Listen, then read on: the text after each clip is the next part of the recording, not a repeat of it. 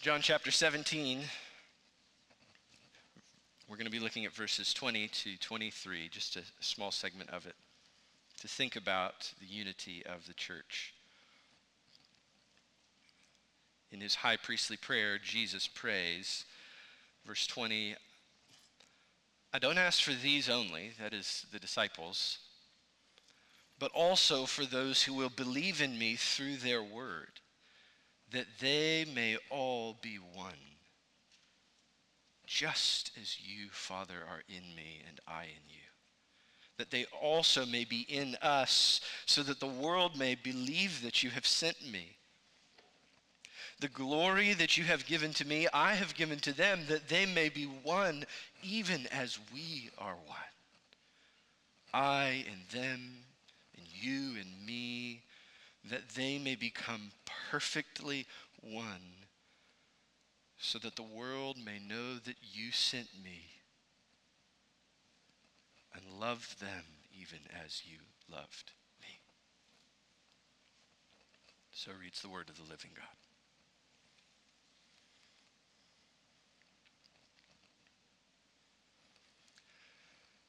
In an astounding act of heavenly love, Jewish teacher kneels down to wash the feet of his students.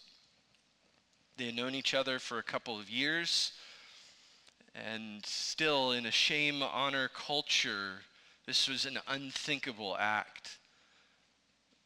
Quite the reversal. And so the pupil refuses. No, you can't wash my feet. But the teacher persists. He grabs a towel and his pupils' sin covered feet and begins to wash them. That teacher's name was Seth Postell, who is a Christian faculty member at Israel College of the Bible. The setting was the school's first graduation ceremony. The timing was a little over 10 years ago, just after the Gaza war between Israel and Palestine had claimed over a thousand Arab lives. The feet that this Israeli teacher Wash, belonged to an Arab student. When the school began, the faculty was not sure if the Arab students would show up. Understandably, so much deep ethnic division, so much bloodshed, so much violence dividing these two groups. How could they study the Word of God together? Many Arab students even told them after signing up that it was just too risky and they dropped out of the program. And so the faculty prayed and prayed and prayed, and on the first day, they showed up. And they stayed and they learned. And then came their graduation. They learned all about Yeshua together. And on that graduation day, Seth said, They didn't even need to fill the buckets with water because there were so many tears. All they could say is, Look at what the Messiah has done. For once, bloodshed had brought them together, not apart. Since the Tower of Babel, this world that we are in has been divided by many things, including ethnicity. So it shouldn't surprise us when we see it even in our day. Sin seizes on any difference to begin to hate another person, and ethnicity is just another kind of difference. But I think what has surprised certainly me, maybe you too, is that over the last few years there has been such pronounced, revived division, ethnically speaking, in the church. In many ways, the rifts go deep and have been there for a long time but there's a kind of new fissure, uh, a new fracturing in the church. We see it all over the place. Uh, Barna polls just a couple months ago said that almost half of all of Protestant pastors in the United States, and you know, take this for what it's worth, how Barna figures these things out, but almost half of all Protestant pastors in the United States seriously thought about quitting vocational ministry altogether last year. And one of the chief reasons is because of division in the church. That's not your pastors, just to be clear. Church doors have closed in unprecedented numbers over the last two to three years because of church division. And my guess is that you've seen and felt this personally, whether you're just kind of a timid, casual observer on Facebook or social media, and you've seen the fights happening digitally, or if it's been in person and you yourself have been engaged in hard conversations, you've felt the division that's so pronounced having to do with race and justice and ethnicity. And even among Christians, it seems like those conversations do more to promote anger than they do peace.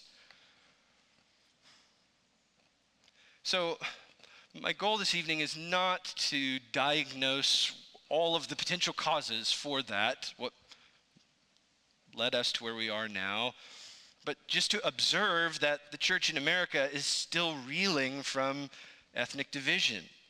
And it should be heartbreaking for us. And I think the question we need to ask then is, is what do we do? What do we do in the face of that? Our church is not immune to this. How do we respond? Let me suggest that we do what we always do. We look up to heaven we pray for light, and then we look down at our Bibles and we find it here. And the Lord's mercy has revealed to us truly in this passage, I don't think it's too strong to say, the cure for all division in the church. In the high priestly prayer of Jesus Christ, for the everlasting worship of Jesus Christ, and the unity of the church of Jesus Christ. And it's real simple, and it's also pretty complicated. Christ is our unity. Christ is our unity. Apart from Christ, what do you have? Division. In Christ, unity. He who has united Jew and Gentile, Israeli and Arab, barbarian, Scythian, slave and free is still powerful to make his people perfectly one across ethnic lines, cultural lines, and even battle lines. And I hope you appreciate what I'm saying here. Well, look at this. This is not just Christian rhetoric. This isn't just us talking and saying Christian things because it makes us feel good. No, this is reality. This is actually how the church can be one, practically. If we as a church, Emmanuel, would sing together in unbroken, joyful harmony, then we should bend low to listen to our shepherd's voice as he prays to his Father and learn what he has to say, which is, in summary, that Christ is our unity. As we sing, all other ground is sinking sand. So, the context of John 17 is that it's usually called the high priestly prayer of Jesus. It's the longest prayer of Jesus recorded in the Bible. In some ways, it's the most expansive, reaching all the way back to eternity past and all the way to eternity future. This is Thursday night of Passion Week, Jesus is about to go to Gethsemane. I think probably the prayer happened somewhere on the way to Gethsemane. After the upper room discourse, after the Last Supper, before he's in the garden weeping and praying, and then before he's arrested and crucified. And the basic structure of the prayer is that in verses 1 through 5, Jesus prays for himself begins when Jesus had spoken these words, he lifted up his eyes to heaven and said, Father, the hour has come. Glorify your Son, that the Son may glorify you.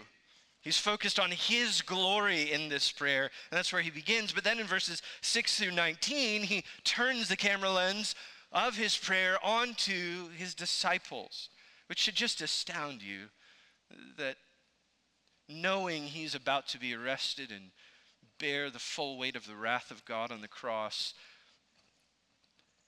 he prays for himself, but has far more words for his people. He asks that the Father would keep them.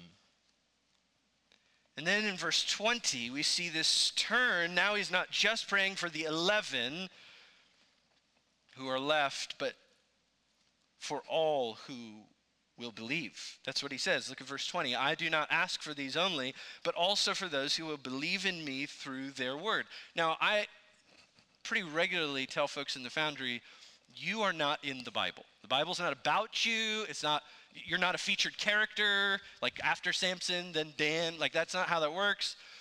But I think I got to correct myself because verse 20, we're in the Bible. If you believe in Jesus through the words of the apostles, which is now here, that's you. Jesus is praying for you.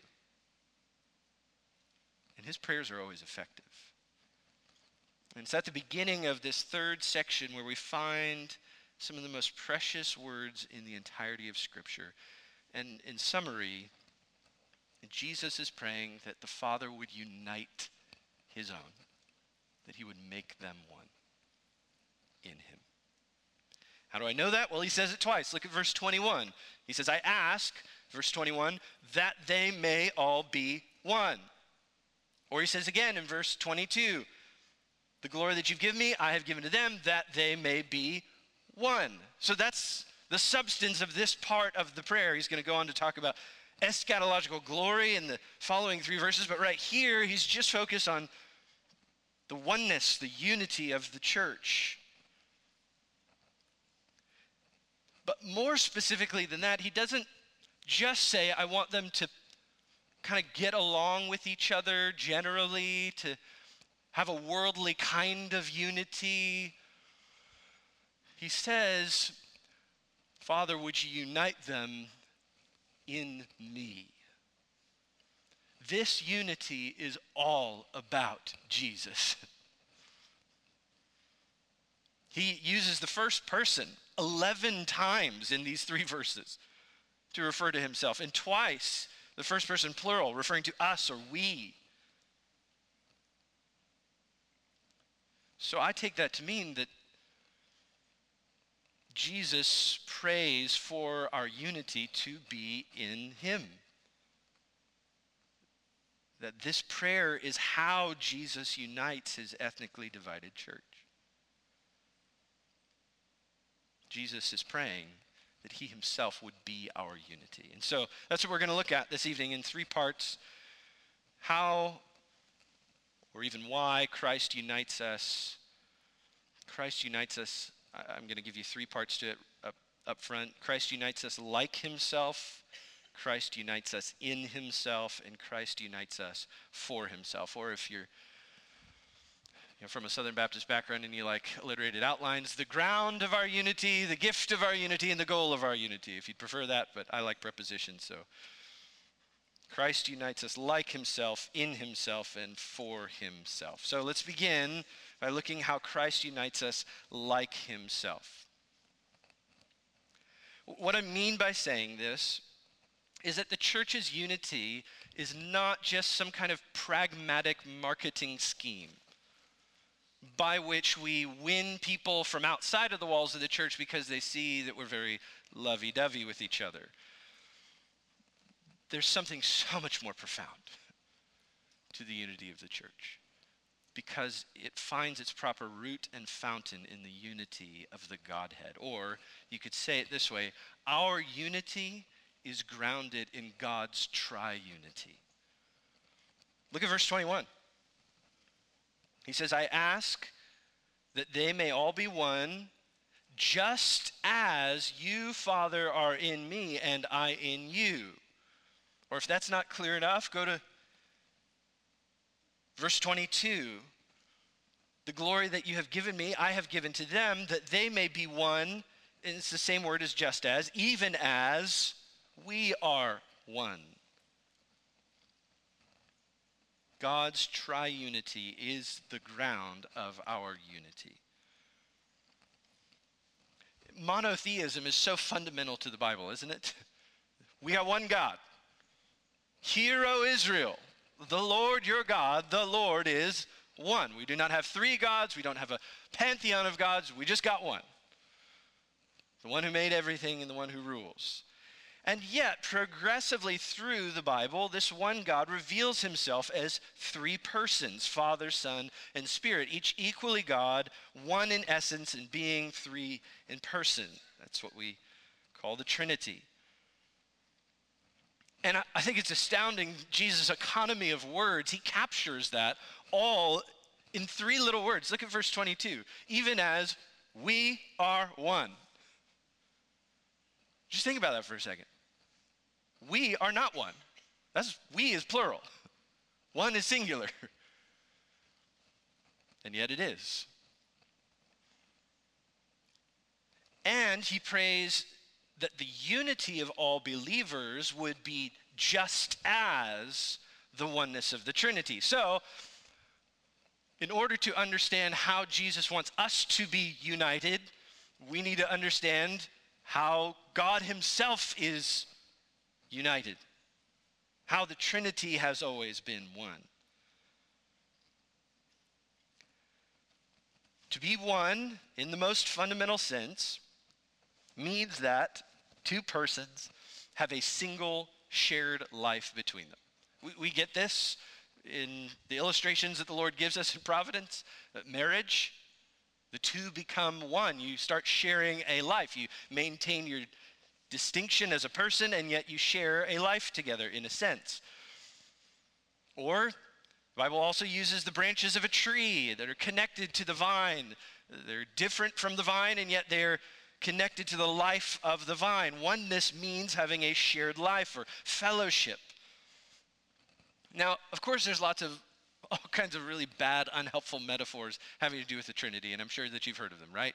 Trinity is like water, it's three phases or whatever. The Trinity is like an egg and the shell and the yolk. I mean, they're all, all of them break down at some point and they're unhelpful to a certain degree. I think better to just say that in the Godhead is one life one essence possessed fully by each person. The Father is totally love, totally justice, totally mercy, totally goodness, and so is the Son, and so is the Spirit. Each person of the Trinity fully possesses all attributes of God. But the Bible tells us that oneness actually even goes further than that. Not just three sharing one being, but who never interact with each other. The, the implication of their sharing that one being is that they are involved with each other. And that's the way that Jesus says it here in verse 21 just as you, Father, are in me and I in you. There's a mutual indwelling in the Trinity. And turn just a couple chapters back to John 14 the upper room discourse, I just want you to see how Jesus himself talks about this oneness with the Father. There's lots of examples of this. This is just one passage. John 14, Philip says, this is 14, verse 8. Philip said to him, Lord, show us the Father, and it's enough for us. Then Jesus said to him, Have I been with you so long, and you still don't know me, Philip? Whoever has seen me has seen the Father. How can you say, Show us the Father? Do you not believe that I am in the Father and the Father is in me? So, what are the implications of that? Here he goes. The words that I say to you, I don't speak on my own authority, but the Father who dwells in me does his works. Believe me that I am in the Father and the Father is in me, or else believe on account of the works themselves. So, Jesus does works, the Father's doing works, Jesus speaks words, the Father's speaking words. That's the implication of this. It's shared life in the fullest sense attributes, action. Now, how then is Christian unity like that? Like the triunity of the Godhead? In what way? Well, we have shared life. It's not identical. This is a comparison word, just as. It's not equal to. But it's something like that. The unity that we experience, that Jesus prays for in the church, which we'll talk in a moment about how we get it, is that every believer would fully share the same heart and mind leading to same kind of action. I think of it this way if you cut an apple, you open it up, it's just all apple inside. If you cut a Christian and you peel them open, what do you get? Unity. Shared life. That's what's inside. That's the, the characteristic of the Christian. Paul writes in Philippians 2 then practically, complete my joy by being of the same mind, having the same love, being in full accord, and of one mind. That's what Christian unity looks like. It looks like having a shared life together that works itself out in how we feel and think and do. And this is so different from worldly unity because worldly unity is all external, isn't it? It's just about doing the same things together or being geographically in the same space or liking the same sports team or who knows? It's all external. But this is a spiritual, internal unity. Last night, uh, I was building a, a Lego car with my son, Danielito, who's four, and we had very different motives for approaching the same task. Uh, mine was that I was kind of just reliving my childhood, and it was pretty great. I loved it. Uh, his was if I don't remind Poppy that it's actually past my bedtime, then we can keep going as long as, long as this takes. and uh, it took a while. So we were doing the same thing, but we had very different motives. That's the way that unity is in the world. You can participate in basically the same activities, but down in the heart of the thing, it's all selfishness. It's all self interest. They're not the same motive, they're not working toward the same goal ultimately. That's why we in the church would say we don't have unity with the world, because we don't have the same motives, we don't have the same life. We have a different life than the life of the world. We have a new life that is in Christ.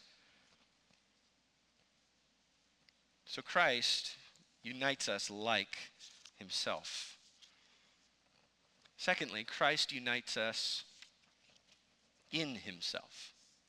In himself. If it's true that God's triunity is the pattern and mold for our unity, then Christ's indwelling in believers by the Spirit is the means of us getting that unity. The way that we become united is by Jesus joining himself to us, be, becoming in union with us. Jesus takes the eternal unity of the Trinity and makes it internal to us. That's what he says in verse 21. He says that they may all be one, just as you, Father, are in me and I in you. And then he goes on to say they, that they also may be in us.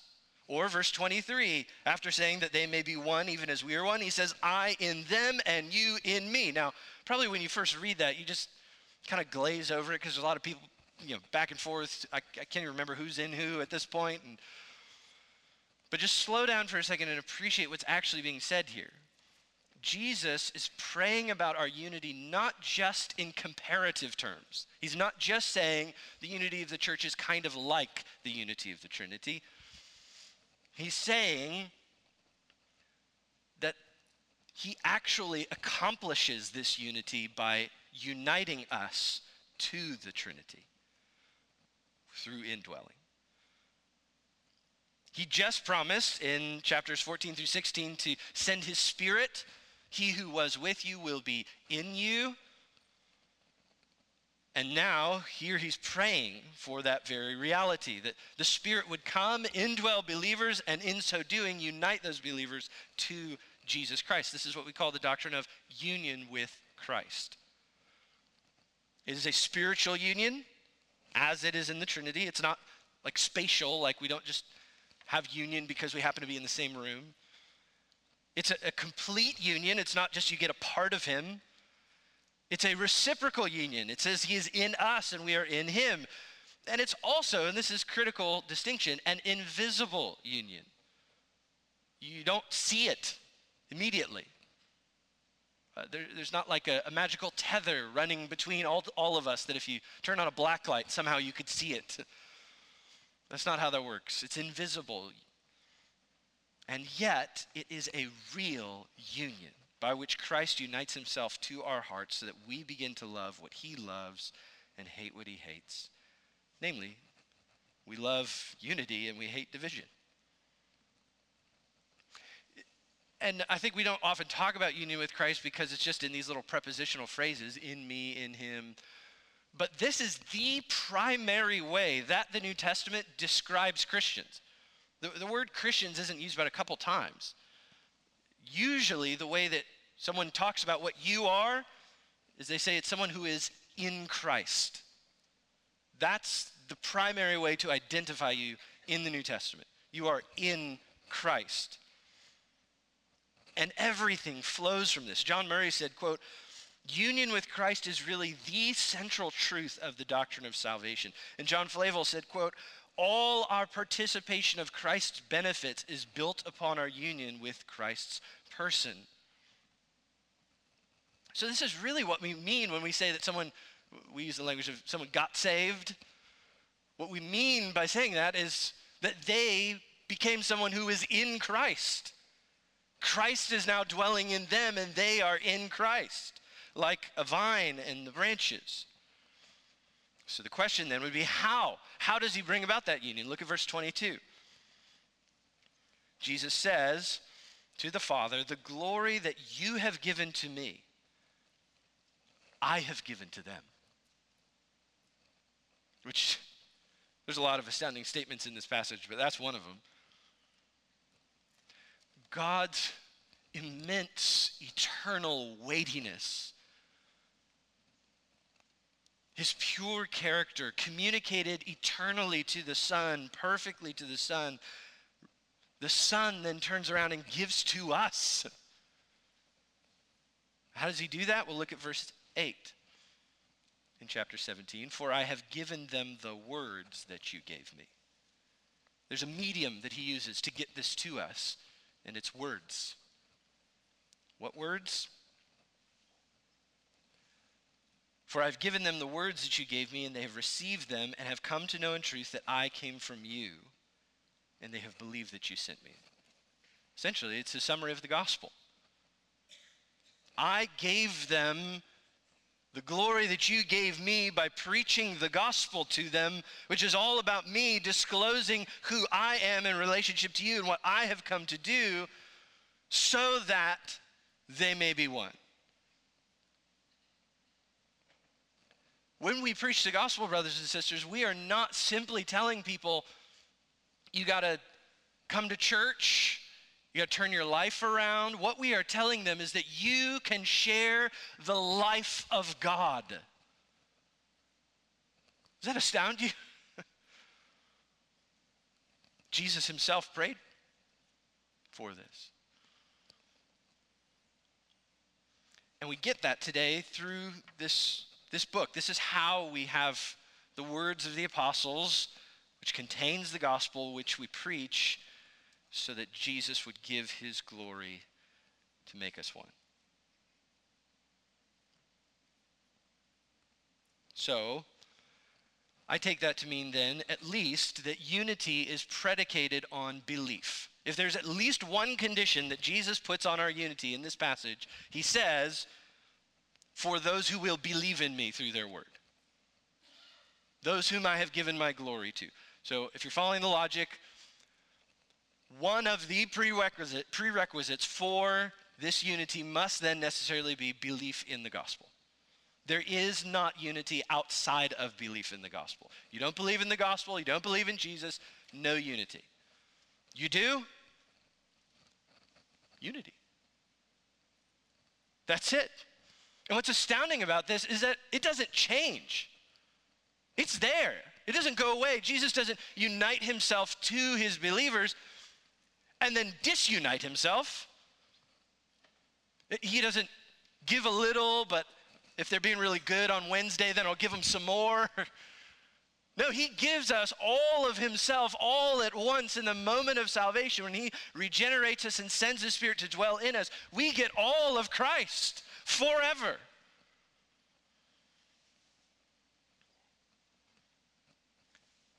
But you might be asking, what on earth does this have to do with unity in the church? Well, Jesus is very specific with his language. He uses the word in verse 22 the glory that you've given me, I've given to them that they may be one. That's, that's what he's aiming at. That's why I gave them the glory, is so that they would be one. Our union with Christ is how we have unity with each other. That's what he's getting at here. It's like, think of it like, it's not a perfect analogy, but spokes on a wagon wheel. There's the center, and then there's all the spokes coming off of it. I, I am not spiritually directly united with all of you apart from the center. I have unity with you, I have fellowship with you, I have a shared life with you insofar as I am connected to the center. And you are connected to the center which is Christ.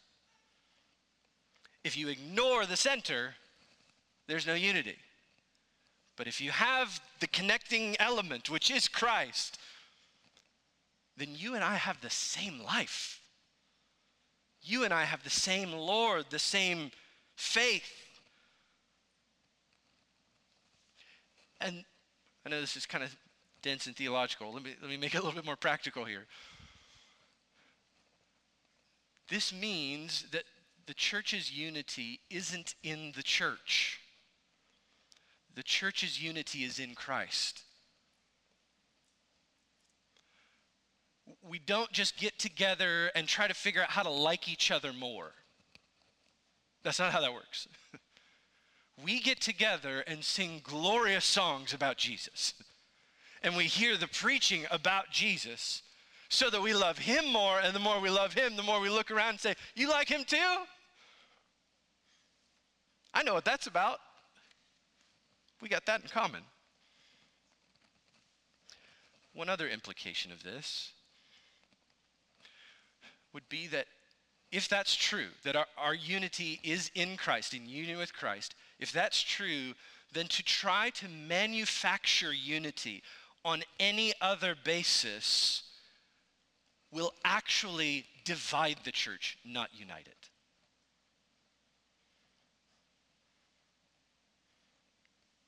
This is what Paul himself says in, in 1 Corinthians uh, chapter 1, talking to those knuckleheads in Corinth who keep dividing from each other. 1 Corinthians 1:10 I appeal to you brothers by the name of our Lord Jesus Christ that all of you agree that there be no divisions among you but that you be united in the same mind and the same judgment. For it has been reported to me by Chloe's people that there's quarreling among you, my brothers. What I mean is that each one of you says, I follow Paul, and I follow Apollos, and I follow Cephas, or I follow Christ. Is Christ divided? You see, they took something that wasn't Christ and tried to make it the thing that they were all united around. My favorite preacher, my favorite book, my hobby, my particular area of theological interest. And you know what Paul says to them later in 1 Corinthians chapter 3?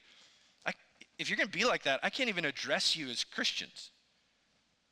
He says in chapter 3, verse 3 For you're still of the flesh. For while there is jealousy and strife among you, are you not of the flesh and behaving only in a human way? For when one says, I follow Paul, and another, I follow Apollos, are you not being merely human? Saying, listen, if, if your unity is in something other than Christ, then it's actually division. It's not unity. I remember a number of years ago, I went to a church out in California and was at a, a pastor's conference there, and some of my friends uh, called me to where they were, kind of in the back of the building, and said, Hey, there's a guy who's protesting the conference out here, uh, and we want you to come talk to him because we know that you do ministry uh, down at the abortion clinics. And so I said, okay, I'll go talk to him. And it's this guy from an organization called Abolish Human Abortion, which is, which is not a good organization. And, uh, and he was protesting this conference and saying, you guys aren't, essentially, I'm summarizing, essentially, you aren't doing enough to oppose abortion. You need to be doing more. And so I talked to the guy, and I, said, okay, well, what would you like for us to do? And he said, well, I, well, you need to be going down to the abortion clinics on a weekly basis and telling uh, ladies there that they need not get an abortion. And, and I told him, actually, Brother, uh, we do that. I do that every week. That's what we do. We go preach the gospel down there. And wouldn't you know it, that didn't change his mind one bit. He just kept right on protesting. Because for him, unity was not in Christ. Unity was in do you say things the way that I say them? Do you oppose things the way that I oppose them? That's what's so astounding about that for a Christian is that it's law, not gospel. You, you just haven't done enough to be united with me, so I'm going to protest you. Even if you keep it. That's not what Paul says. Galatians chapter 3. If you've been baptized into Christ, well, then you've put on Christ. There is neither Jew nor Greek, there is neither slave nor free, there is no male and female, for you are all one in Christ. That's the basis of the unity. All those other identities still exist, they still matter, and yet they are at least secondary to the primary identity, which is in Christ. Our unity is in Christ. Everything else as a basis will only divide. On the right or on the left, friends, politics, preferences, social programs, whatever it is, if that is where you think we as a church have unity, we're in trouble. Because there's always going to be someone who doesn't like that thing, right? And who knows if we're even right? The point is, our unity is in Christ, not in anything else. And if we have unity in Christ, then we really have unity. Lastly, Christ unites us for himself. He unites us like himself, in himself. That's how he accomplishes it. And then lastly, here's what he's doing with it. Here's the goal. He unites us for himself. Our unity, as precious as it is, is not actually Jesus' ultimate goal. He has to go higher. This is what he says in verse 21. That they may all be one, just as you, Father, are in me and I in you, that they also may be in us, so that the world may believe that you have sent me. What he's saying is that this invisible unity, this union that we have with Jesus Christ, will necessarily become visible in the church in such a way that the world will take notice and believe something about Jesus because of it.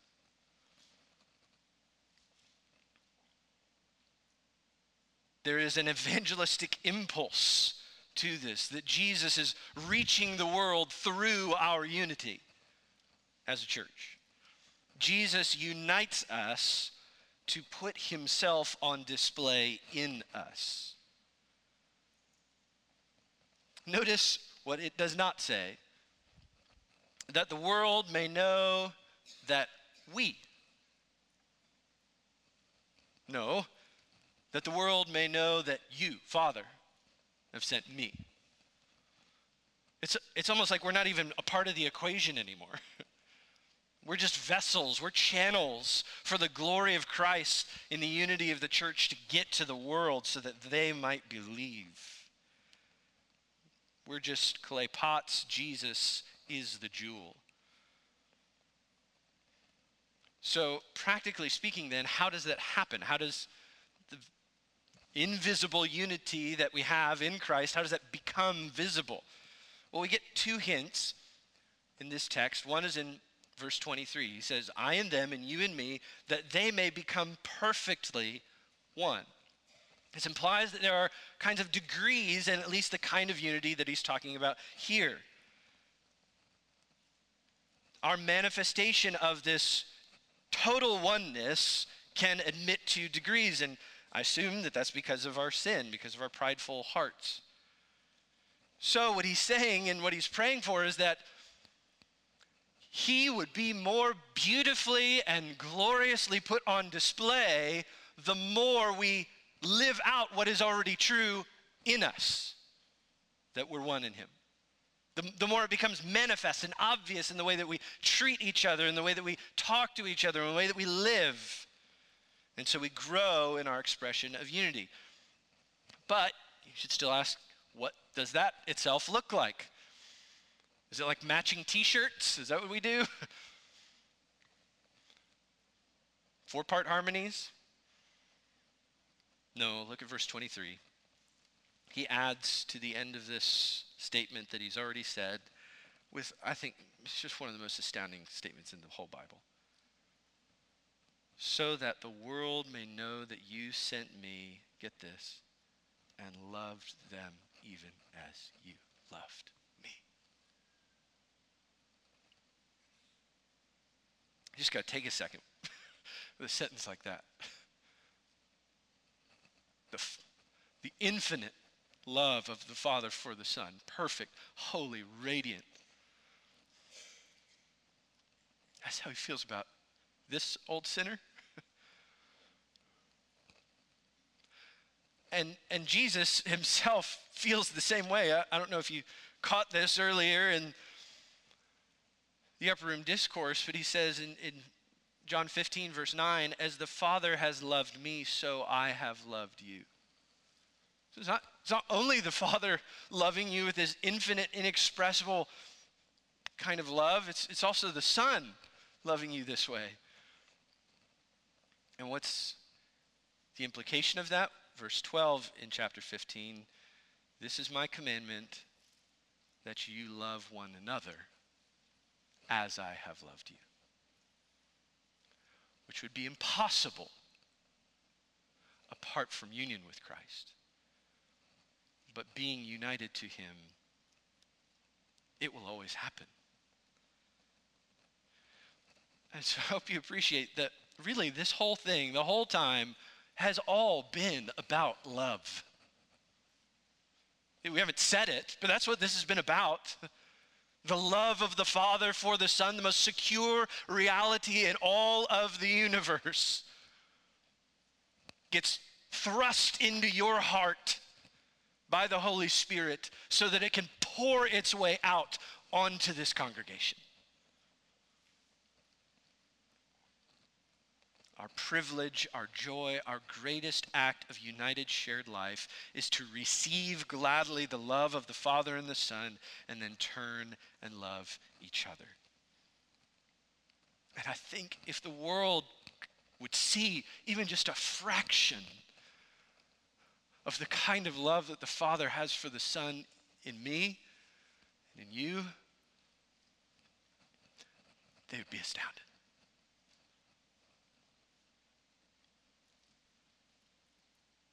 There would be no doubt about who we're united to. The one who loved them, eis telos, to the end, to the uttermost, such that he would go to a cross for them. Greater love has no one than this. Someone lay down his life for his friends. Johnny Lee Clary was an imperial wizard in the KKK when he met Reverend Wade Watts, an African American pastor. They were scheduled to debate on a television program, and so Reverend Watts walked up, extended his hand, and just kind of by reflex, Johnny Lee extended his hand and shook it before realizing he had broken the KKK's code. He couldn't do that. And the first thing Reverend Watts said to him was, Hey, I love you and Jesus loves you. He pulled back his hand in disgust and started just yelling racial epithets at him. And Reverend Wade's response was, You can't do enough to make me hate you. I'm going to love you and I'm going to pray for you whether you like it or not. they went on to have quite the relationship. Uh, Johnny Lee really hated him and so started calling his house, making threats. throwing things in his lawn. Eventually, he got a bunch of Klansmen and showed up on his lawn with hoods, stood there to intimidate him. That didn't work. He just asked, Oh, I didn't think it was Halloween yet. so they put a burning cross in his yard. And he came out and said, Do you guys need marshmallows? That didn't work. So he showed up at a restaurant where they were eating.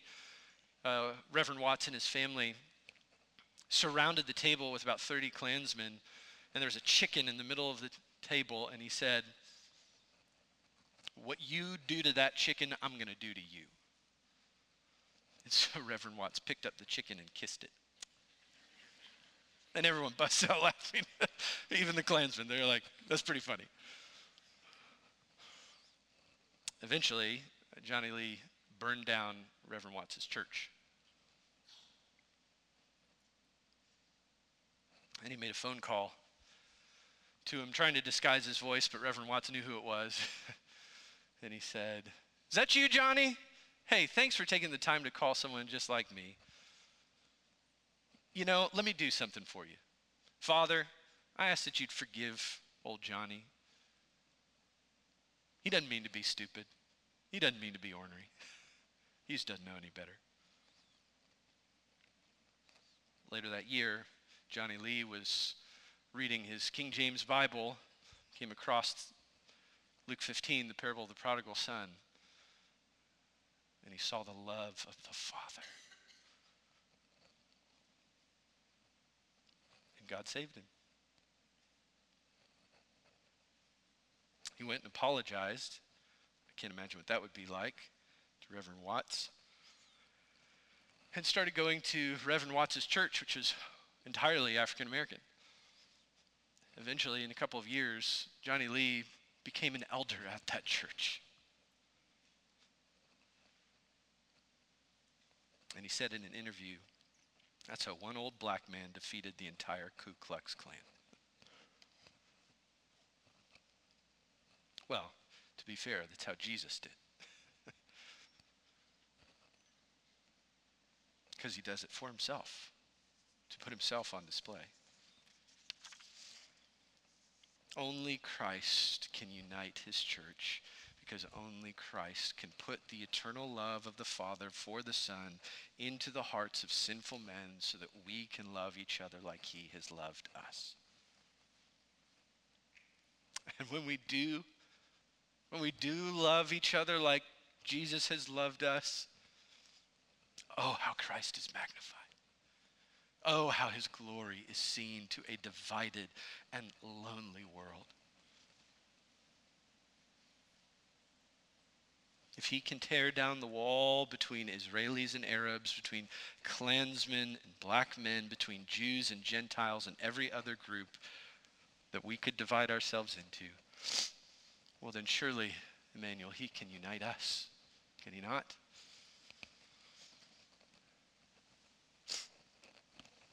So let me close not with another kind of tired call for more unity. Um, we really got to work this thing out and hug it out and sing kumbaya. But let me, let me end with just an encouragement for you. For over 30 years, I have personally been the recipient of the love of Christ through this congregation here. So I think I have a little bit of experiential knowledge to, to say with some certainty that here at Immanuel, the Father is answering the Son's prayer. He's making us one. He's doing it life by life. I mean, we're not perfectly one, are we? get on each other's nerves. There's still division. But yet, there's something so much more profound, isn't there? We're one in Christ. Christ is our unity. And he shines in this church through just the thousands of thankless, unseen acts of Christian love the meals and the phone calls and the late nights. Christ is being put on display here.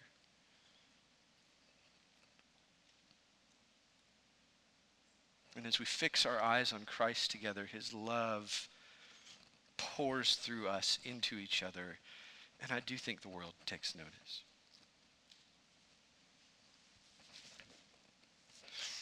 You know how else unity shows up? It's one of my favorite versions, manifestations. Singing. Did you ever notice that in Revelation chapter 7, that glorious passage where there's this countless multitude around the throne of the Lamb and from every tribe and tongue and ethnos? It says, that they're crying out with a loud voice. There's thousands upon thousands of countless thousands of lips moving, one voice. Do you remember what they sing? Salvation belongs to our God who sits on the throne and to the Lamb. So, let me pray, and then we can join them in singing as one. Heavenly Father,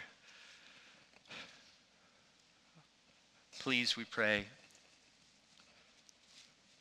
answer the prayer of your Son. Make us one. Unite us, bind us together in the cords of love. How beautiful and how pleasant it is when brothers dwell together in unity that you have wrought in Christ. We ask, Father, that you would keep this church united. That you would manifest your likeness among us each day. You would humble us and pour your love into our hearts so that we might love one another just as you have loved us. Thank you. Thank you for Christ. We pray this in his name. Amen. And now, for a parting word from Pastor Jesse Johnson. Thanks for joining us. If you're in the Washington, D.C. area, I would love to see you at Immanuel Bible Church. For more information on our church or our current service times, go to ibc.church. For more information about the Master's Seminary and their Washington, D.C. location, go to tms.edu. I hope this resource has been a blessing to you and it helps you seek the Lord daily, serve others around you, and share the gospel with boldness.